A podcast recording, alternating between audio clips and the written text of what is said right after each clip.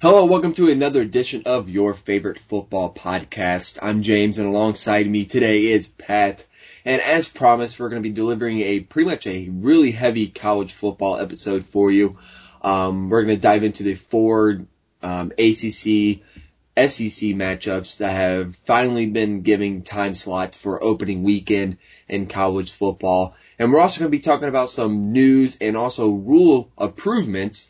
Um, also. So I'm really excited to get into that. But first, let's start right off the top um, with the four-time uh, games that we learned, I believe, today. Um, they finally put times, uh, start times on these four games. Um, my computer will cooperate. Um, but first, uh, two of the games are on, actually three of the games are, will be on ABC and the Monday night matchup on September 6th will be on ESPN. Um, but to start out of the gates, we're going to have the Alabama Crimson Tide taking on the Miami Hurricanes at 3.30 on ABC. Um, and the uh, Chick-fil-A kickoff game. Um, so we'll start at that game, Pat. You know, that game is, uh, well, quite frankly, I'm nervous for that game. Um, I'm not too fond of that matchup to open week one.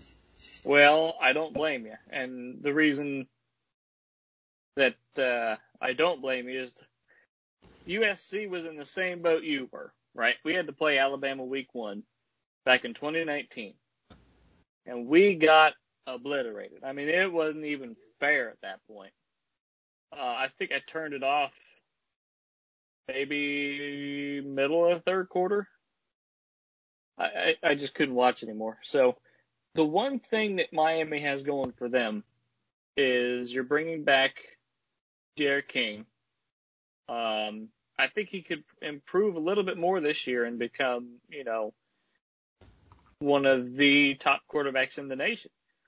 But as far as Alabama goes, they've lost a lot of people. I mean, you could potentially, if if this Miami team is for real, like it it probably could be, you could very well give Alabama a run for its money in this first game. Yeah, week one is the the only time that I would say that. Um, just because we already know who Miami's quarterback is. All signs are pointing that he will be playing week one. That we all know the injury that occurred in the Cheese Bowl last year. Um, but all signs are pointing he will be playing week one. And Miami is returning some playmakers that were critical for us last year. Um, obviously the, uh, the unknowns are the linebacking core and the, uh, the up front. Obviously we lost Quincy Roche, Gregory Rousseau, Jaelan Phillips, but we also are returning Severa and, um, a couple other key pieces. And honestly, you know, it's just a lot of unknown on the defensive side of the ball. But. Yeah, but Alabama has a lot of unknown as well. Right, but the thing with Alabama is their unknowns are usually pretty good. Um, well, they never really have a slump. Um, that's fair. And that's why Alabama is the Alabama juggernaut that we are used to because they don't, they don't, um, they don't have the rebuild. They have a reload. Um, True. So, but they do have a new quarterback with Bryce Young this year. Uh, that don't, that don't matter. I mean, look at the last 10 years. Oh, no, I'm, I know. I'm just, I'm bringing it up for, you know, the purpose of going forward. They have a new quarterback with Bryce Young. Um, uh, I'm very salty. I'm very sad and angry, but I'll put my broken, broken heart on hold for right now. Uh, the guy is good. He's very good. He did really well in the spring game. Uh, but again, they're gonna, they're gonna be without a lot of key players. I mean, Najee Harris, Jaylen Waddle, DeVonta Smith. Um, it, it's not gonna be easy, especially in the first game, to find – a rhythm like you had last year. I mean, it's not going to be easy. So I, I think it'll take them a while. I mean, you could potentially win, maybe, but it, it's going to take them a while to kind of like find their stride. Yeah, I agree with that. I mean, I don't think this is going to be the, I don't think the blowout game that we are are are, are all expecting. Um, but time will tell. Um, so moving forward to the second game on ABC, it's a 7:30 kickoff. Georgia versus Clemson. Now, I understand why that's the night game. Um, mm-hmm. Both teams have been relevant. I mean, playoff contenders recently. Um, obviously this is going to be Clemson's game, first game without Trevor Lawrence. Um, well, they had a game with him without him last year, but they lost. Um, they did. And, and, and honestly, this could be the game that you you start out 0 1 if you're Clemson first time in forever. I mean, the, Georgia still has JT Daniels, who turned out to be really good last year, and if he can carry that over to 2021, I mean, that's a team that could win the SEC and be a playoff contender if that is how JT Daniels is going to play. That's very true. JT Daniels definitely shined last year at Georgia. Uh, he was a previous quarterback at USC, got hurt, uh, Kedon Slovis won the job, so JT decided to transfer, and it's done him really well.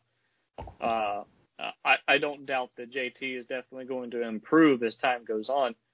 Uh, and you're right, this is a potential win for Georgia against Clemson, who just lost uh, Trevor Lawrence and Travis Etienne, uh, both of which, I mean, again, it, it's hard to replace people like that. It just is, um, especially in the first game.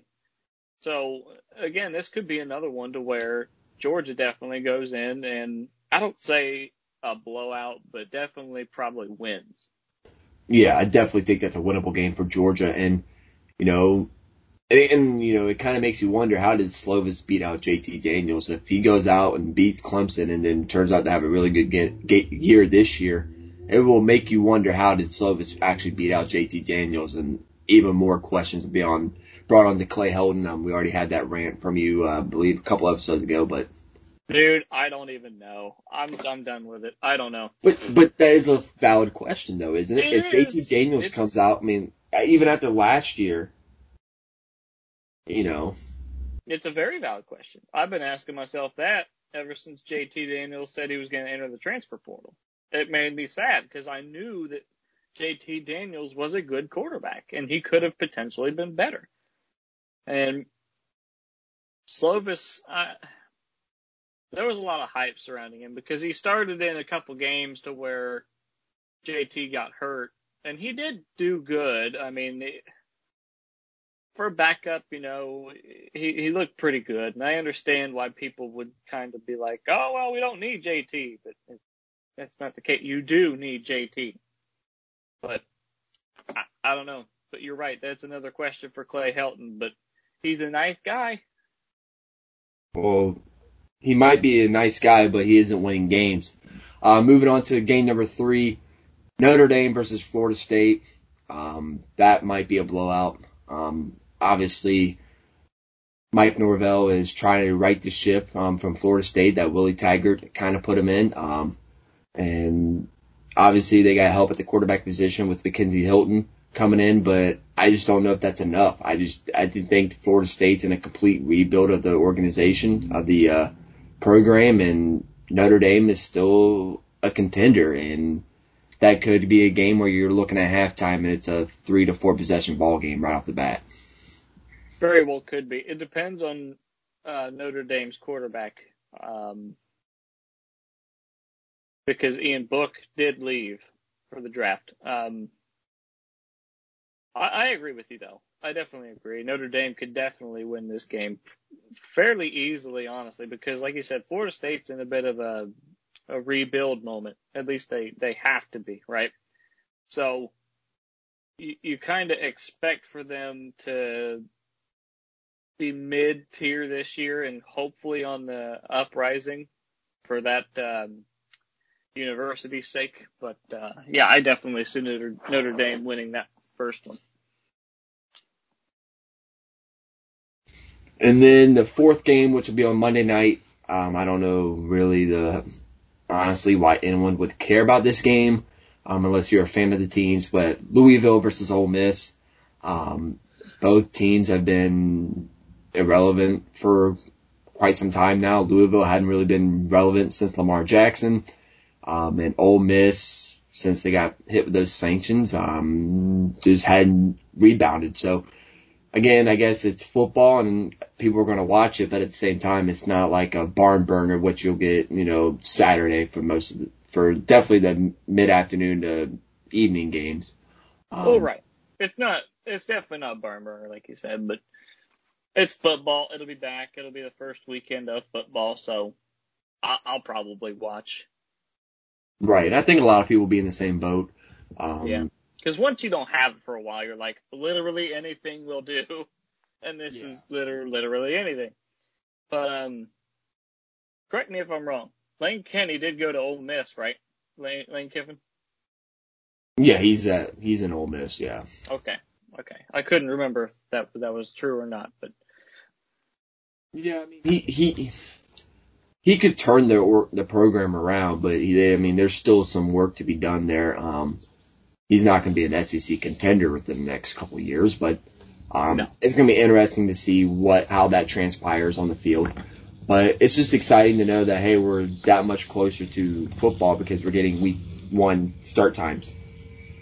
That's true. It's getting closer and closer. And uh I don't know about you, man, but this already sucks not having football to watch. Yeah, I mean it, it's, but that's the price we pay. I mean we get it for quite some time now.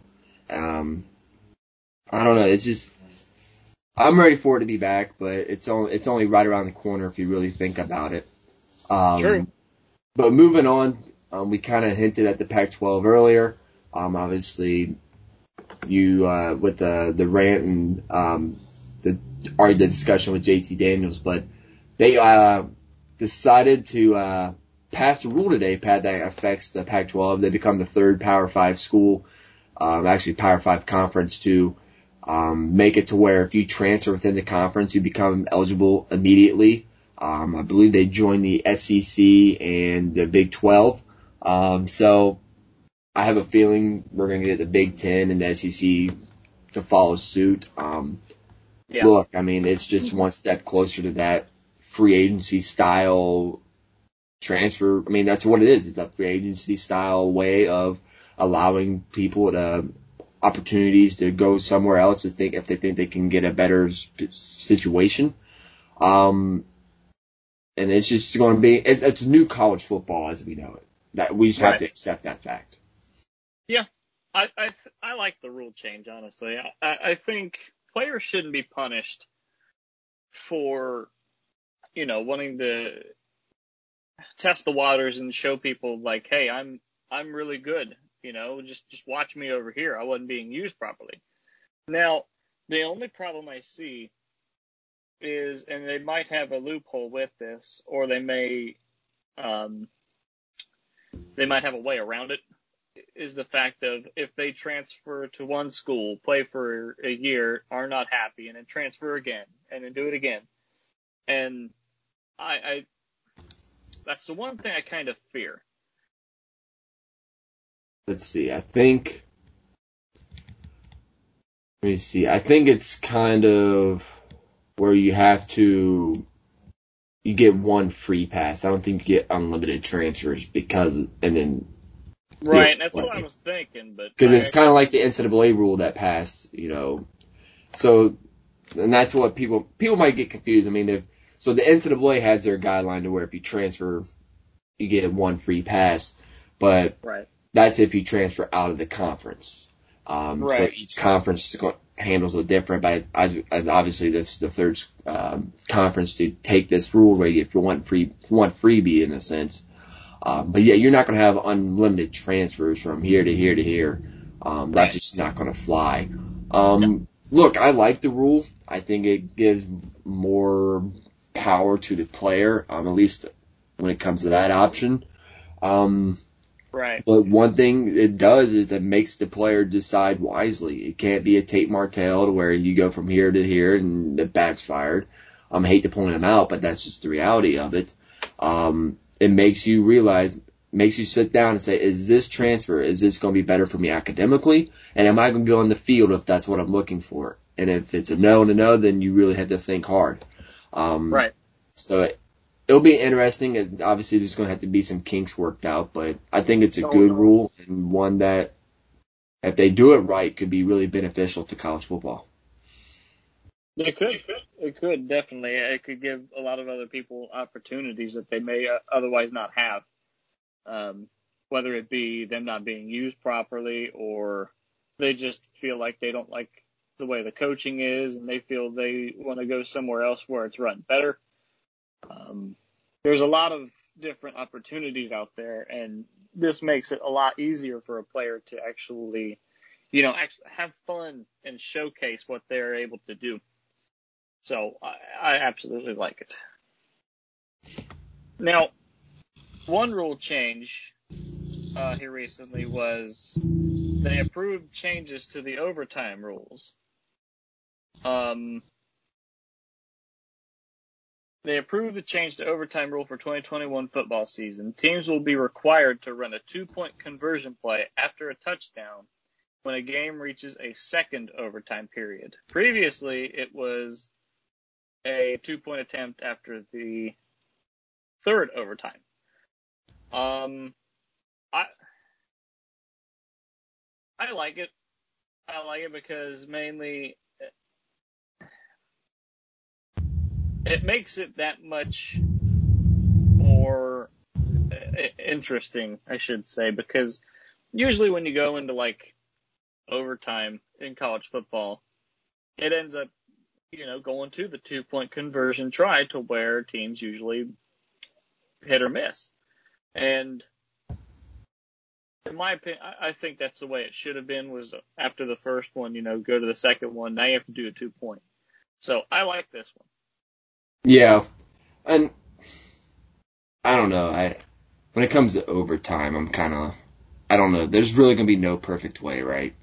Um, no, but this will shorten the time of it, though. Yeah, but for me, I don't mind the time of it. Um, well, I just want to make sure the better team wins, and quite frankly, I'm I'm not. Uh, I know some people are a fan of it. I'm not particularly a fan of when it hits overtime. You get the ball at the 25. It's not football at that point. But then right. at the flip side, when the way the NFL does it is it's football, but for a quarter, and if it ends, and I'm not a fan either of that. Um, no. I like college football's way of doing it better, but it's still not perfect. I wish they would go from the 25 to the 50. Yeah to where you had to at least put a drive together. I, right. 25, okay, well, this, this, this, and this, kick a field goal and see what happens. I wish you'd had to earn a field goal. I mean, it has to be right. earned. Like at this right. point, a field goal isn't earned. It's just, okay, well, after three downs, you get to kick it. Um, right. But, you know. I, I agree. That way the better team does win.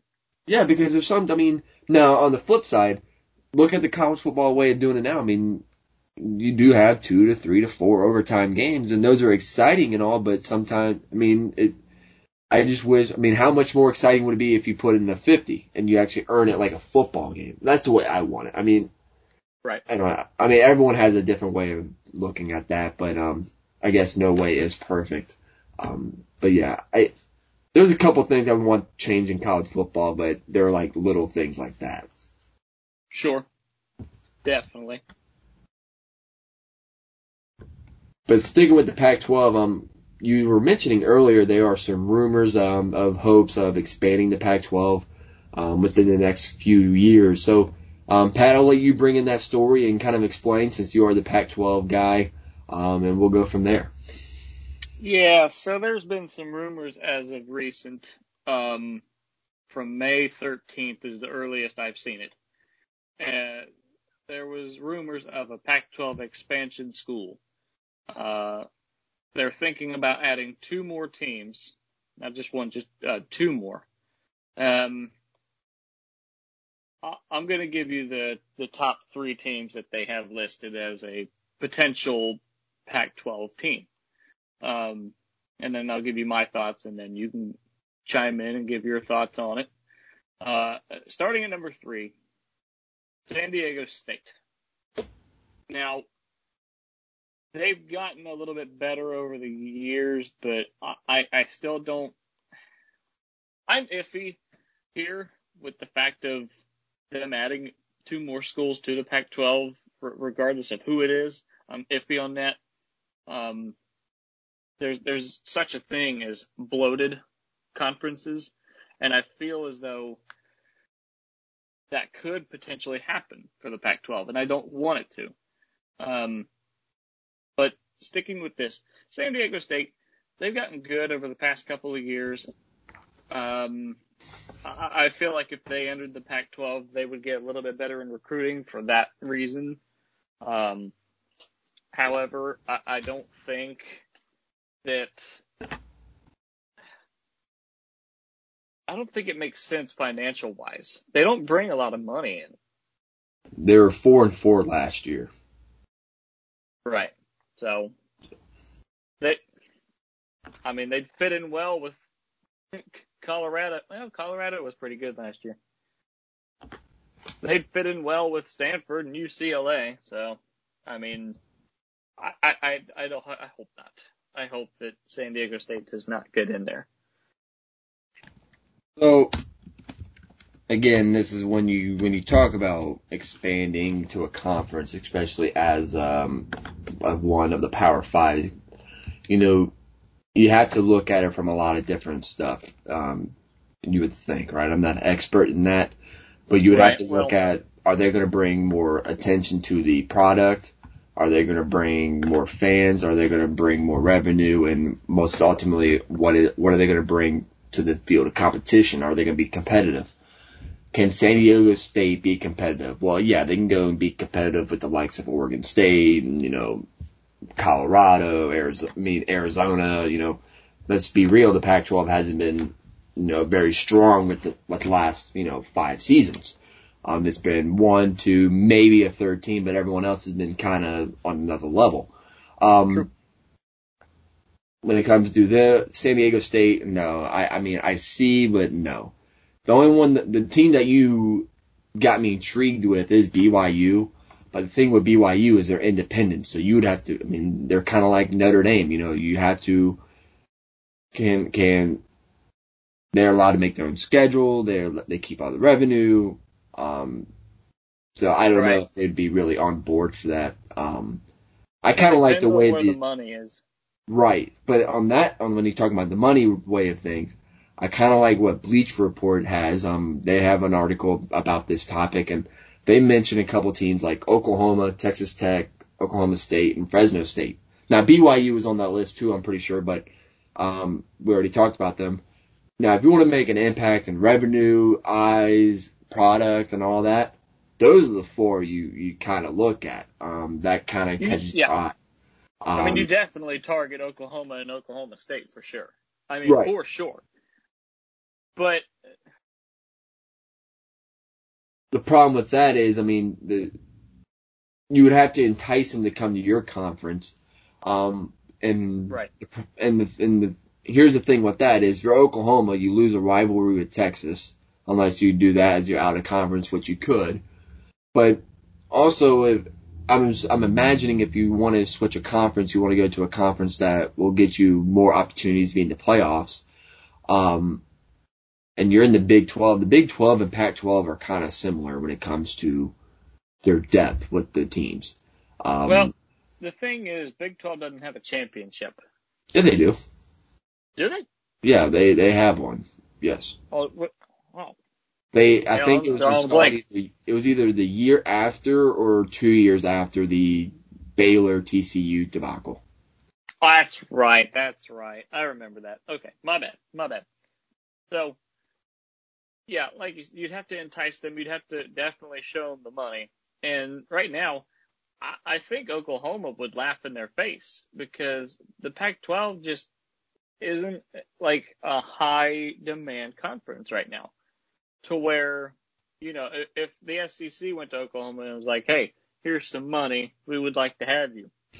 Now, I'm not saying the SEC is going to do that. I don't think it will, but it, it would be something like that to where they wouldn't just join the Pac-12 for the sake of, yeah, okay, we'll go. You're going to have to do a lot in order to get them to join the Pac-12, which I, I kind of argue and say that I don't think it's ever going to happen that Oklahoma joins the Pac-12. Um, these are all rumors too. No- None of this is confirmed. Right. Uh, um, I just don't see Oklahoma or Oklahoma State joining the Pac-12, but I could potentially see, like you said, BYU. Now they are independent, like you said. Uh, it's going to take quite a bit for them to possibly join, so I, I, I don't, I don't know. That one's up in the air. So I'm with you, BYU and even Fresno State. The problem with the Pac-12, and they're never going to go and get the Big 12 schools, the big. It, here's the reality of it. Um, Yeah. Pac-12, a lot of their games are on at 10 o'clock, 10:30, 11. Um, so they're one of unless you're on the West Coast, you don't get a lot of eyes on your games, and you know why? Because people are tired. They're going to bed. They've been watching football all day, and you know everyone gets tired. Um, Mhm. so you know if you if going back to the rumor, like say Oklahoma, well it'd be kind of stupid to for them to go join the Pac-12 because not only are you going to a conference that's not as which is equal to yours, um, and honestly, I think the Big 12 has more prestige at the moment um, because you look at Oklahoma, Texas, and so forth, and they've been in the Iowa playoffs State. recently. And then, then you have to look at the factor of well, yeah, our home games might be th- eight o'clock, but our away games are all going to be ten thirty, and how is that going to affect our viewership at home? And how is that going to be our viewership with other recruits? Um, and I think that's a big deal. I mean, especially recruiting. Well, I mean, you have to you have to imagine. I mean, you're trying to go recruit some of these guys, and unless you're a spectacular program, when you say, yeah, I mean, when it comes to well, how can my family watch my games? Oh, we'll be televised at eleven o'clock at night. Well, grandma's not gonna be able to stay up till eleven o'clock at night. So Right. I don't know. I think the Pac-12. I think that's always worked against their advantage. I mean, when USC had that 3:30 kick or even the noon kick, I mean, yeah, it sucks. It's butt crack of dawn you know Pacific time, but I think that's the avenue they're gonna have to start going down to is the noon 3:30 alley more so than the 10:30 because that's when you get the more most viewers. And that's to help recruiting, I believe, when it comes to some of these teams. Like, I think it hurts USC too. I mean, I, going to your team, I think hurts USC, Oregon, so forth. I, I wonder what the impact would be if that, if they went more towards that route for a five year span. Yeah, I, I would be interested to see that change for sure. I, I definitely agree with you. It does probably impact recruiting. Um, now, USC's recruiting could be impacted a couple different ways other than that, but I won't go there. But yeah, as far as having an Oklahoma team in there or even Oklahoma State, it, it, it just, it doesn't seem like the right fit for them. Now, the I'm sure the Pac-12 would love it. I mean, that's you know, you got Oklahoma, that's great. They're, they're a big school, but like you said, you know, those 10, 30, 11 o'clock p.m. games going into 1:30, 2 o'clock in the morning. You're not going to want that. I mean, uh, nobody's going to want that. I don't want that. It sucks. Yeah. Um, I, yeah, if they were going to get a school to join, you'd have to get someone that could be a potential good team in the future because of the fact of, well, they're in the Pac-12 now. They can get a little bit more, you know, a little bit better in recruiting because of the fact, like, I don't know. Fresno State, like you said. I mean, that one, Boise State, maybe. Boise State might be, that might be a good fit. I think that would benefit. So I'm trying to find ratings for TV. Um,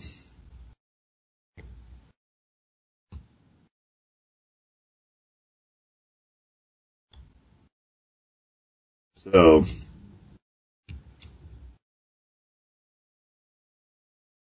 So which one was the noon game? The USC Arizona State game. Yes. So that game was um, the conference fifth highest rated game of the year, but that was also during the election. Um, they're saying if the election, if it wouldn't have fallen right when the election was going on, that they could have drawn. This was off of um, Mercury News. Um, that they probably would have drawn three more million, million viewers, so that would impact it. Um, the second game was the the noon window with Utah, Colorado. Um, the conference championship was the highest rated game for the Pac-12 with USC Oregon. That was an eight o'clock kickoff. Um, so I mean, you see a, so let's see, that was a five o'clock Pacific. I'm no, yeah. So that was yeah. So the rating was a 2.2 with an audience of 3.8. USC UCLA on ABC um, was 3.24. I wonder if these are times are on um, Pacific or Eastern. US uh, UCLA usually is a 10 o'clocker. Um, but besides the point, I mean, you see the trend. I mean, the games that were earlier seems to be drawing more. So I mean, this the data's there. Um, right. You got to just look at the stats and just you have to be able to see that it, it is true. The later the game, the less people you're going to have watching it. Well, yeah, I mean, it's just because you're, especially in that noon window, because if your team's not playing at noon, and you're, let's say you're a 3.30 game, odds are you're trying to find a game with interest to watch. And if you flip over and you see a USC versus whomever, you're likely to click on that game, um, and then watch that game until the 3.30 game. Or if your game's at 7, same thing. So, I mean, but when your game's at 10:30, no one's clicking the channels. They just watch the nightcap and they're ready for bed. They've been watching since noon, so they've been watching 11 hours of football. Right, they're done. I mean, they don't want it anymore. Right. So I mean, it's.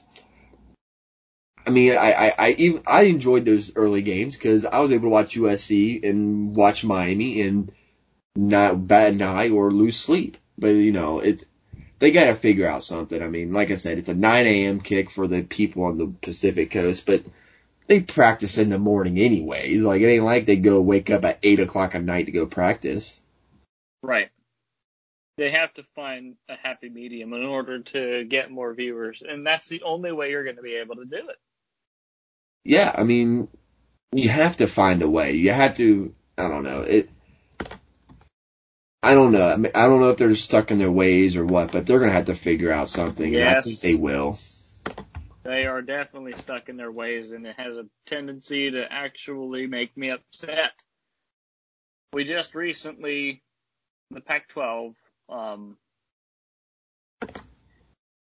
the Pac-12 just recently got a new commissioner, and um, I'm going to completely butcher it. I apologize. George Kliavkoff. Kliavkoff. We're going to go with that. I'm sorry.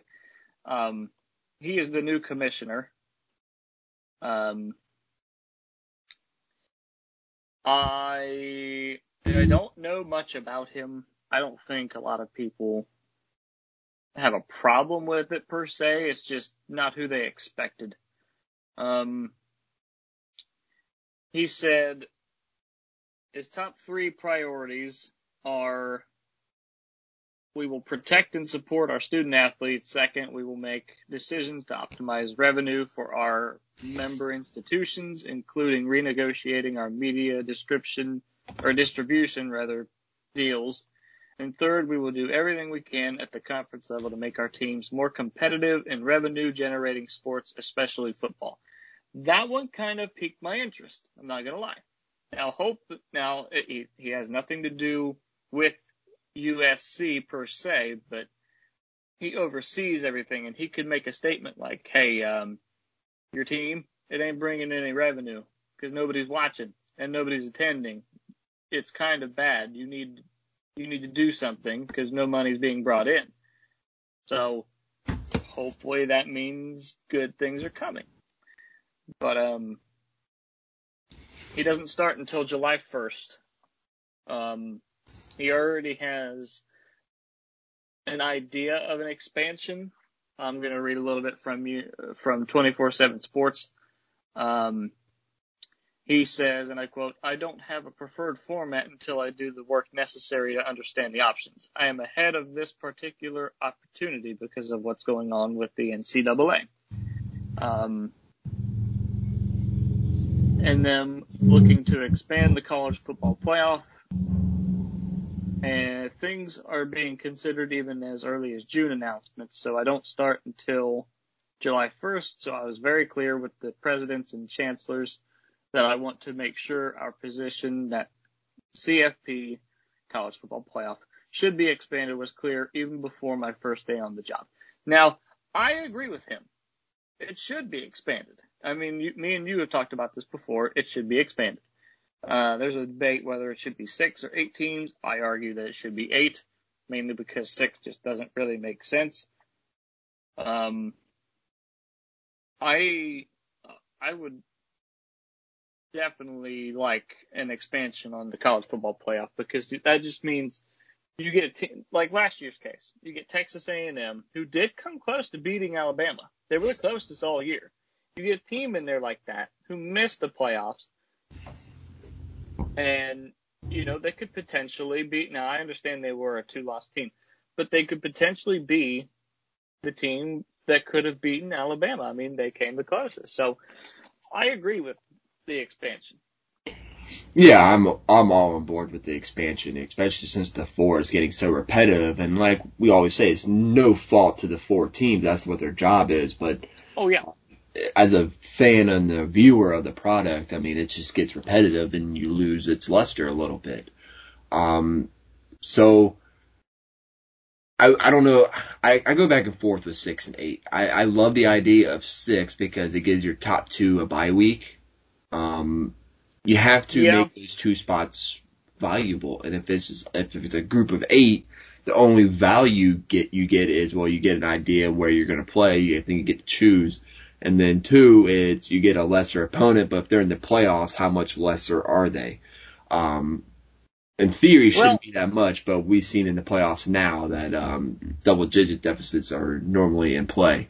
Um, but that's why I like the idea of six. Is man, like get make those two value those two spots valuable, and go from there. I mean, it's I'm gonna I look up the agree. So let me ask you this: where where do the teams play if they are at one and two and three and four? Where do they play? Is it a neutral site? No, so it well, it's a neutral site, but it's like the bowl game. So you go, um, one had the Rose Bowl and the other one had the Sugar Bowl, and then Okay. So what you could do if you had an 18 playoff is make one and two home field. they'll never do that. Well, I'm They'll just saying that's what that. you, I mean, that's what you could do, but I understand that they won't. But I'm just trying to think of ways that maybe I, I guess for me Mm, too is know. when you look at the eight schools, I would like more teams because it adds a variety. But I'm hoping it limits blowouts, which we're already getting blowouts anyway in these games. So like right. When I go back and forth, I look at the top eight from last year. This is the final playoff rankings. I'll give you the matchups based on the final college football playoff rankings last year, okay? And you tell me blowout or good game. Alabama, Cincinnati. Blowout. Clemson, Florida. Mm, I'll, I'll go blowout. Ohio State, Oklahoma. Potentially a good game. We can argue good game, but it depends on if Ohio if the Ohio State that showed up against Clemson or Alabama shows up, depending. right? That's very true. That's But. I'll go good know. game. I agree. And then Notre Dame, Texas A&M. Again, it depends which Texas A&M team we get. It, if it's the one that played Alabama, good game, real good game. Um, They lost one game. I'm I'm going blowout. Notre Dame in big moments stink, and Texas A&M ain't straight in the SEC. yeah, you got point. Notre Dame in big games is atrocious. So yeah, I'll agree with that. Uh, blowout. So out of all the games, I we had so out of the four playoff games, we had one good game opening round. Yeah. I don't know. I mean, that doesn't excite me. It doesn't. It doesn't excite me at all. I, I, Not really. I mean, it's not going to always be like that though. I mean, there's going to be times to where there's going to be teams that are a little bit better than those teams. I, I Because agree. since Cincinnati being that high is is rare for them. Good for them, but rare. Right, Um, but but the thing with Cincinnati is we can't neg- neglect this uh, part of the conversation is people were saying, well, why they get overlooked? They did, why are they eighth in this rankings? They should be higher. This is disrespectful. Well, I I get that you won your conference, but at some point, do they deserve an opportunity if they win the games on their schedule? Y- yes, I'm not denying that, but also when you look at the committee's eyes, I mean, you look at Texas A&M, they won eight straight in SEC. You're playing Yeah. in the American. Like, I'm sorry, you're winning your games, which is great. That's what you're supposed to be doing. And eventually Right. you have to get a shot, which is why I want them to expand to the six because they would have been the non-power five. But at the same point, you're going to get, uh, unless we get surprised, which happened, like UCF versus Auburn. yeah, It's, True. I mean, Alabama versus Cincinnati. I'm sorry. Ohio State beats you every time you play them by four or five touchdowns, and Alabama beat them by four or five touchdowns. I mean, at some point, we can't forget history when it comes to, well, Cincinnati, they always play well. When they go to Ohio State, they get annihilated every year. I don't know. Sure. I, I don't know. I agree there should be more teams, but I don't, I just have a feeling eight's too much. I don't know. it potentially could be too much. Um, I do like the fact of what you said with the six games or six teams rather not games, sixteen with the um the the first round bye potentially for one and two. I agree with that. I like that idea. Um, that's probably the route they're going to end up doing. That's the only one that I could honestly see them doing. Uh, I don't think it'll take effect until at least 2024, maybe 25, depending. So hold on, I can look that up really quick. Um,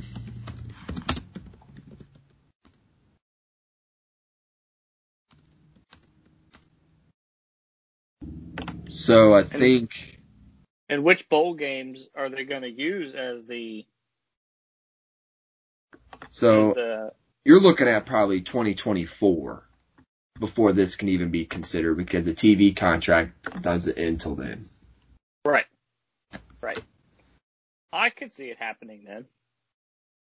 Yeah, I I, I I can't. I just too. wonder which I just wonder which bowl games they're going to use as the uh, the first round bye then. So first round by the your bowl games would be you could use Sugar, Fiesta, and Rose, Yeah, and then and the leave, following leave could be cotton and peach, Cotton and Peach, and then orange. so hold on, so three, so you'll need so if you get a six round, so two byes, I guess you'd almost have to go to eight because I'm trying to think of the to play. You almost have to get. I think you almost have to go to eight. Just logistics of the bracket. I'm trying to think. I'm I'm trying to do it without paper, but Right.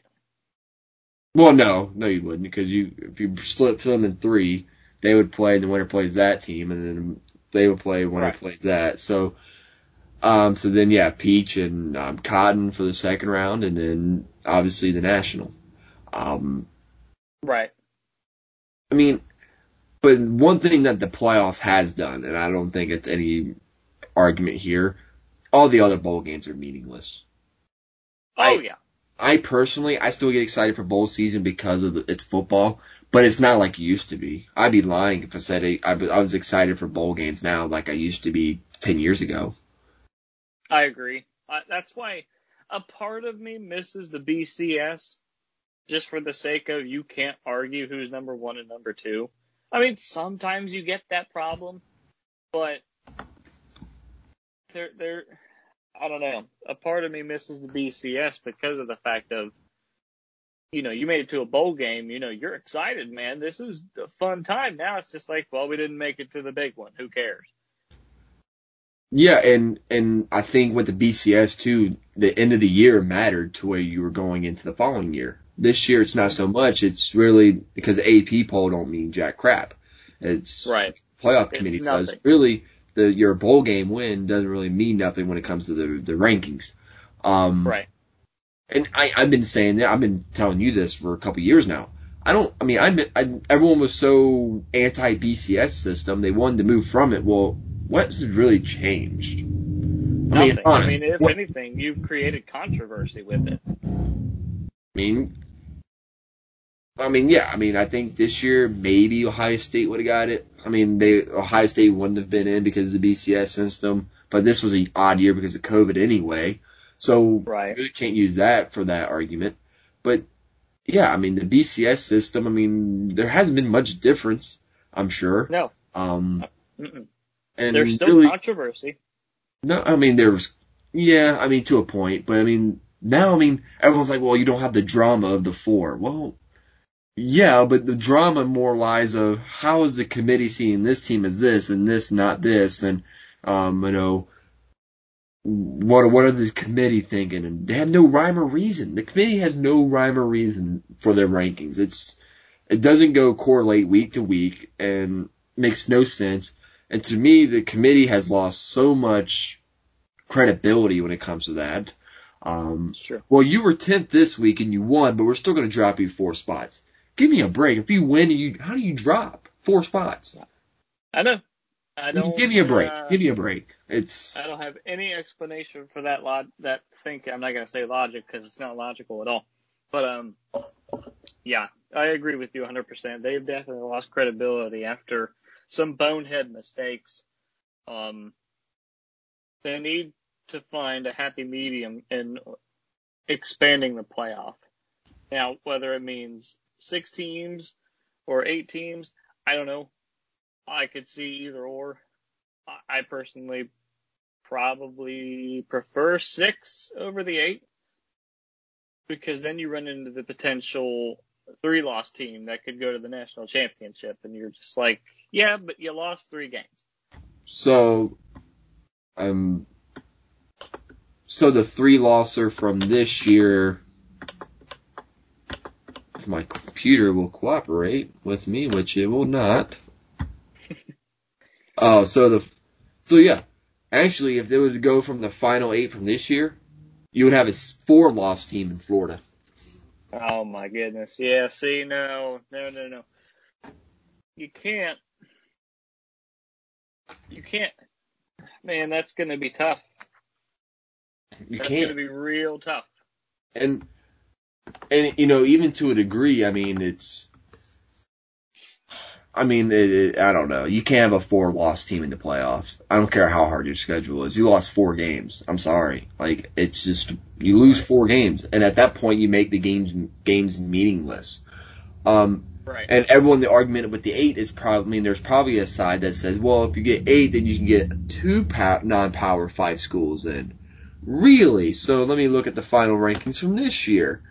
Um there's only one power five non-power five in the top 10 and two in the top 15 so you're not going to get you're not going to get two in the top 10 I'm sorry. There, it's just never going to happen.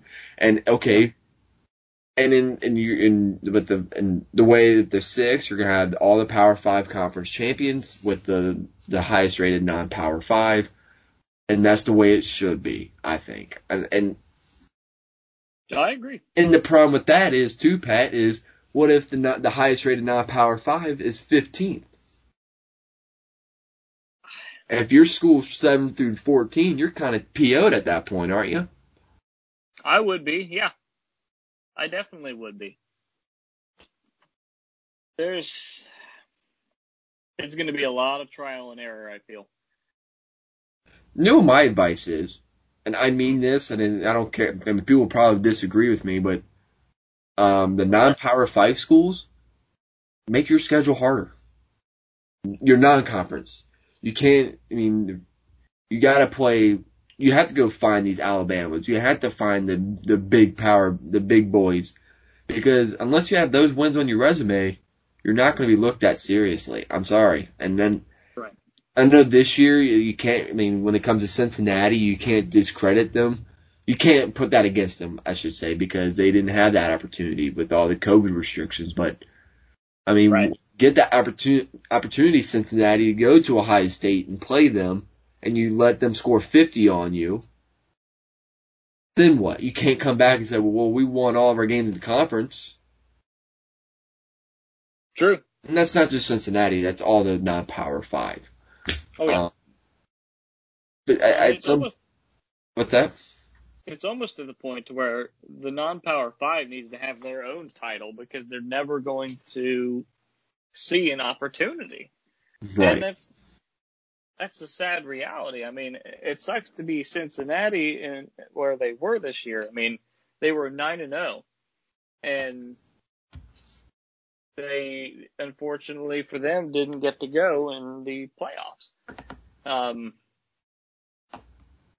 so I, I think having a non-power five, not even not even a playoff, just like have their own little championship thing. I think that would do them, you know, I think that would do them good and get them a little bit more recognition.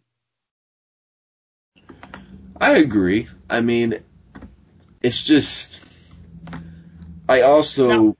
it's hard It's too because you mean talk, as much. huh? It's not going to mean as much as the, you know, the college football playoff national championship, of course, but I mean, it, it still could be a reputable thing to do. Right, and you know, and when it comes to like the Cincinnati's of the world, if it's possible, they should try to go to another conference, um, Yeah. go to a big conference, because look, even okay, and let's say the way the four is, I'm going to talk in the pre- present, a non-power five team will never get in, because True. if No. they truly consider strength of schedule to come into play, you're telling me that a Cincinnati schedule is tougher than like a USC schedule, Ohio State schedule. It's not. It's not. Right. So True. yeah, you're winning. You, you're undefeated. That's impressive because that's hard to do no matter where you're at. But sure. when your non-conference schedule is, you know, a bunch of UN, U, University of Lafayette Monroe's or you know whoever. I don't know. Yeah. It, it's not a perfect system. Nothing's gonna be perfect, right? But No, you're never going to please everybody. That's the sad reality. But you can improve upon it. Now, like you said, that improvement could mean going to a different conference. I foresee Cincinnati going to the Big Ten. I mean, it's it's almost a perfect fit, right? They're in the same conference with Ohio State. That could be like a crosstown rivalry or whatever. Um, they're getting to the point of where Cincinnati, ever since I'd say I'm going to go a couple years. Ever since like two years ago, Cincinnati, you know, you've seen them in the top 25, and that could be good for a Big Ten team or for the Big Ten conference, as opposed to Rutgers, which is still just asinine. I don't understand that one at all. I will say, speaking of Cincinnati, let me read you this. If they want to be legit contenders and they want to have a gripe going into this playoff sec- selection, they're, they have two games. One of them really they need to win. And if they don't Okay. win, then I don't want to hear from them when it comes November and it's time to pick the four. None. I don't want to hear nothing from them. All right. So, and the reason I'm using Cincinnati because they are typically pretty good. And out- outside of, I mean, the non-power five, it's Cincinnati, Boise State. Can we, Yeah. I mean, we agree with that, right? And UCF, the three. Eh, UCF had a down year, but they got Gus Malzahn. Things could get Yeah. turned around pretty quick. and BYU, and BYU. And be, well, they're independent. So that's a different ball game. Yeah, but they're not powerful. Yeah, okay. I mean, Notre Dame's not power five either. And I mean, that's, that's why Eh, include the, that's true. But Cincinnati goes on the road to Notre Dame on October 2nd. If, and they have Indiana September 18th at Indiana. You win those two ball games and you go undefeated. Now we have a discussion. Yeah, oh, definitely. We'll definitely have a discussion with that one because those are two big games. I mean, those could potentially be the two that get you in the playoffs. Now, I'm to go and take a look real quick. This turned into the Cincinnati Bearcats time. um, I want to go and look real quick at their uh, 2021 football schedule. Um, Honestly, dude. Well, I don't think they even lost. UCF, man, you got two big games, man. You better go out there and win. You better go beat Boise State on the road. I mean, on a new in, in Florida, and you Yeah. better go beat Louisville on the road, and you better beat Cincinnati on the road. Mm, I don't know. I don't know about that one. Now, they play. Okay, I mean, I could potentially see them going undefeated again. Um, Who, Cincy? Yeah. They're not beating Notre Dame. I'm sorry, they're not they going. very well, they very They're well not could. beating. They very well could. Notre Dame always has that one game to where they absolutely fall apart. You know why I don't think they're beating them there? Hmm. It's it's middle of the year. I think if it was earlier in the year, I think I think they'll beat Indiana. I, I really do. But mid of the year, they'll have all their kinks. Hopefully, you know the, the quarterback, whoever they have, is going to have experience. The, it's not like week one or two, man. Let's. And it's on the road, South Bend. Now I get that. I get that. But, But you know, Luke if you Fickell's a get hell of a coach. if you get Cincinnati riled up enough, man, they're wanting to prove a case that they belong.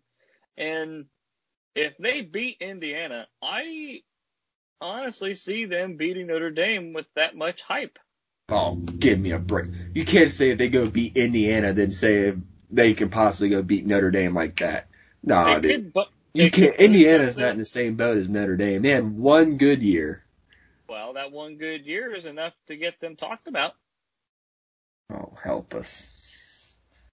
They were talked did one good year Big Ten. become relevancy? That's what I want to know. Look at UCF. And now look, they talking got about made fun of last year We're still talking about them.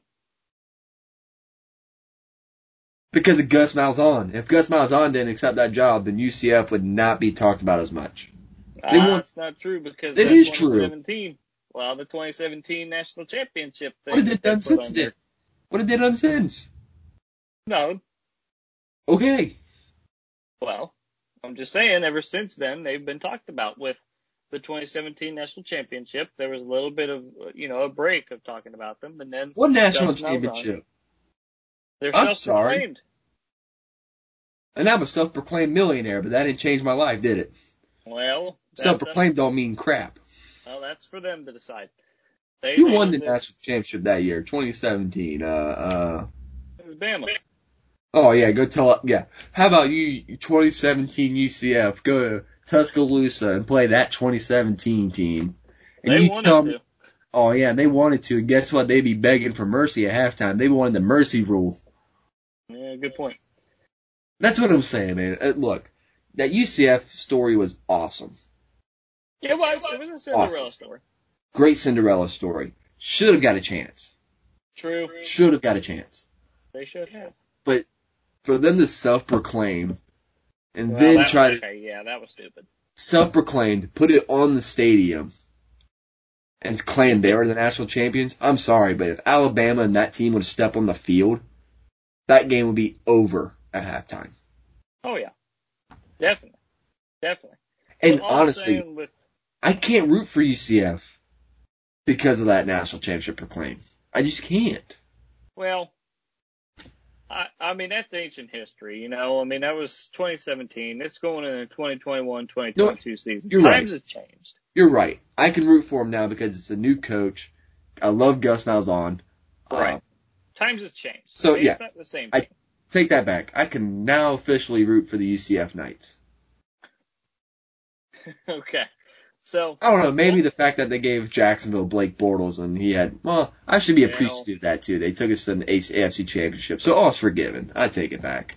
there you go. He made amends. Yeah, we made amends here on the air. Going, going back, going back to Cincinnati and Indiana.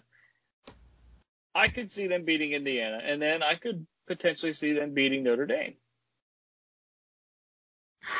It'll be hard, sure, but if you're out to prove that you're legit, then get out there and play. Be legit. Beat Indiana at Indiana. Beat Notre Dame. Now they're both away games. That does hurt them, but I agree with you. I see them beating Indiana more than Notre Dame, but I do potentially see them beating Notre Dame. Now, I'm glad you brought that up, and this this thought just came to my mind. But you know what else has hurt the playoff? Is kind of hurt in a way. Hmm. It's hurt them the the non-power five. Now, obviously, it's obvious, right? Because they ain't getting a chance to be a national championship, but they weren't getting that in the BCS either. Well, sure. But you look at the, the, the games that these schools are going for now. You know, you look like, you know, the games that are being announced for 2030. Mhm. There's not a lot of non-power five teams you get denounced. It's power five versus power five. Yeah. And that trend's only going to keep going because you have to put that strength of schedule and the non-conference games actually matter when it comes to the scheduling and in the committee's eyes. So, we all know that's crap. right. But they have to, you know. Oh, they have to say it, sure, but we know it's crap just based off of the Ohio State team from one year who got in after they didn't even make the Big Ten championship, but they still got in. Um, yeah. Well, that wasn't year that they blew out Wisconsin 59 nothing and No, that wasn't the that wasn't the year, but they they did lose that year yeah. So, to Clemson. yeah. I mean, it's, it is what it is. I mean, I, I hope a Power 5 team, when they, it goes to six, I hope one is represented. But the talk of maybe more should be, yeah, it's a great story and it'd be a Cinderella, like, you know, David versus Goliath story, but I'm sorry, I just don't know. I might be in the, you know, in the minority here, but Alabama versus Coastal Carolina doesn't strike my fancy. I, it just doesn't. Um, or even, you know, the number three, like, so Ohio State would have been the third team this year against Coastal Carolina. I mean, come on. Like, Right, Coastal So- Carolina. That was that was a heck of a story. You know, kudos to you. But they lost at Liberty, 37-34 in overtime. yeah, exactly. That would have been So, a nightmare in the playoffs. That would have been a nightmare. Now, Liberty, I mean, people sleep on Liberty. That that football program's pretty good. They're rising, dude. They're Yeah, they sure are. They're surprising me. Liberty surprise. Uh, don't be surprised if Liberty here in the next five to. Well, I'll, I'll, I'm going to go five to seven years. Don't be surprised if Liberty makes a case like Cincinnati's making. Oh yeah, and I think it's going to be sooner than that. I think it could be within the next three years. Um, It could be. Let me look at their scale. I'm curious.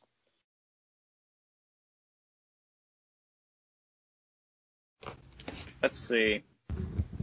So, 2021 Liberty Flames. That's their. Um, that's their uh, their name, Liberty Flames. I never knew that. So, all the times are to be determined. Obviously, we don't know times yet, but they play Campbell, which I I mean, okay, they play at Troy.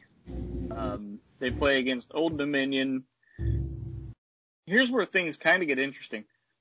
They play at Syracuse, um, and then at UAB. And UAB recently got their football team back a couple years ago. Um, that was a fun story too. You should look that up if you get bored at all. Um, but yeah, at UAB, and then at home against Middle Tennessee, and at UL Monroe, and then at North Texas. Now, with Liberty being as good as they've gotten, I mean, those are all potential wins. And then after North Texas, you have at home against UMass, which that's, that's probably a win. And then at Ole Miss. That is the one that I am really, really looking forward to watching is at Ole Miss. Can they go in there and make a statement against Lane Kiffin's Ole Miss team? Uh, I don't think that's enough though, Pat. I mean, eh, it, a good win for the program because you just beat an SEC school.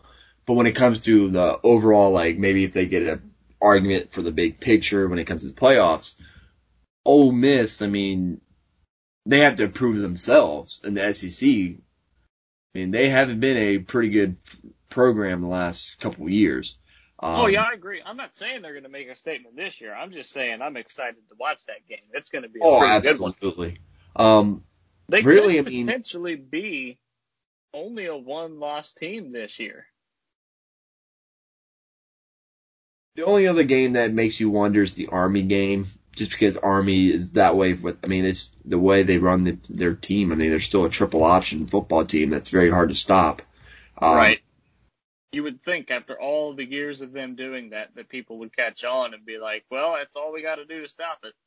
Well, but it's hard. It's very hard. It's because of the way they do it. I mean, you know, the wing, the wing tee, the triple option, when done correctly yeah. and when done with discipline, that's the key. And with their, the players that they acquire because being with the, um, army, uh, with army, that they're physical, man. Um, they are. They are. They do it very well. But but the downside of that is you look at their scores, they're not scoring 35, 40 points a game, so it's hard for them to get in a shootout with a team. So Right. Well, Liberty was a one loss team last year too. Yes. Their only loss was to North Carolina State. Other than that, I mean, they've had some close games, sure, but they beat Syracuse at Syracuse. They beat Virginia Tech at Virginia Tech.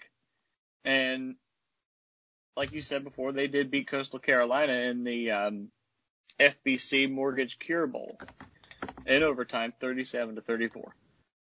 Um, yeah, I see another one loss year for them. And that's going to be good in the long run, considering, you know, they're, they're starting to gain popularity. And uh, I think between Liberty and Cincinnati and UCF, all these, you know, top five non-power five schools, they're making a case for like, hey, give us a shot here. Now, I'm not going to sit here and say Coastal Carolina is one of them because that's just not true. They had one good year and kudos. I mean, you did good. Um, but for teams that are on the uprising and staying in the uprising and not falling like Liberty and Cincinnati and UCF, they're making a strong case to the NCAA. Like, look, if you just give us a chance to get in there, we're going to play to the best of our ability. We're good, obviously. So with the six team playoff, potentially eight, but I'm, I'm leaning more so towards six. With the 16 playoff, you could potentially see a Liberty team or a Cincinnati team in there. And I think it'd be good for college football. No, I think it'd be good too. And that's, and that's the thing. Like, I think that's why the six might be the happy spot. Um, mm-hmm. now obviously eight people are going to watch it because it's playoff football, but right. I mean, and like the, the big negative that we talked about is a four loss team getting into playoffs. I mean, it's just, it shouldn't happen. I'm sorry. You have to win your games. Every game should matter. If you're a four loss team, that just shows me, yeah, the four losses are good, good teams, but that's all you care about. Then does the loss even matter? Right. Uh, and that's something that has to happen in college football. They have to mean something. Um, mm-hmm. you know, and that's what makes it so special. Now, the bright side of the playoff is a one loss doesn't end your season like the BCS era. Um, yeah, it's true. That's true. But like I said, it's not going to be perfect, but it's definitely some things they can improve on. Um, we are out of time for this episode, Pat, but one thing I would like to start doing, um, is, uh, as we get it inch closer and closer to the college football season is start breaking down conferences. What do we think the storylines are? Who, who we think is going to go you know, win the conference, who might show up in the conference championships and so forth. Um, we have a lot of Tuesdays between you and me. That's true. In order to dive in that, so I'm sure that'll be coming up on the horizon here shortly. But that will do it for this episode of your favorite football podcast. I'm James and that is Pat, and we'll see you here, right here on Thursday for another edition of your favorite football podcast.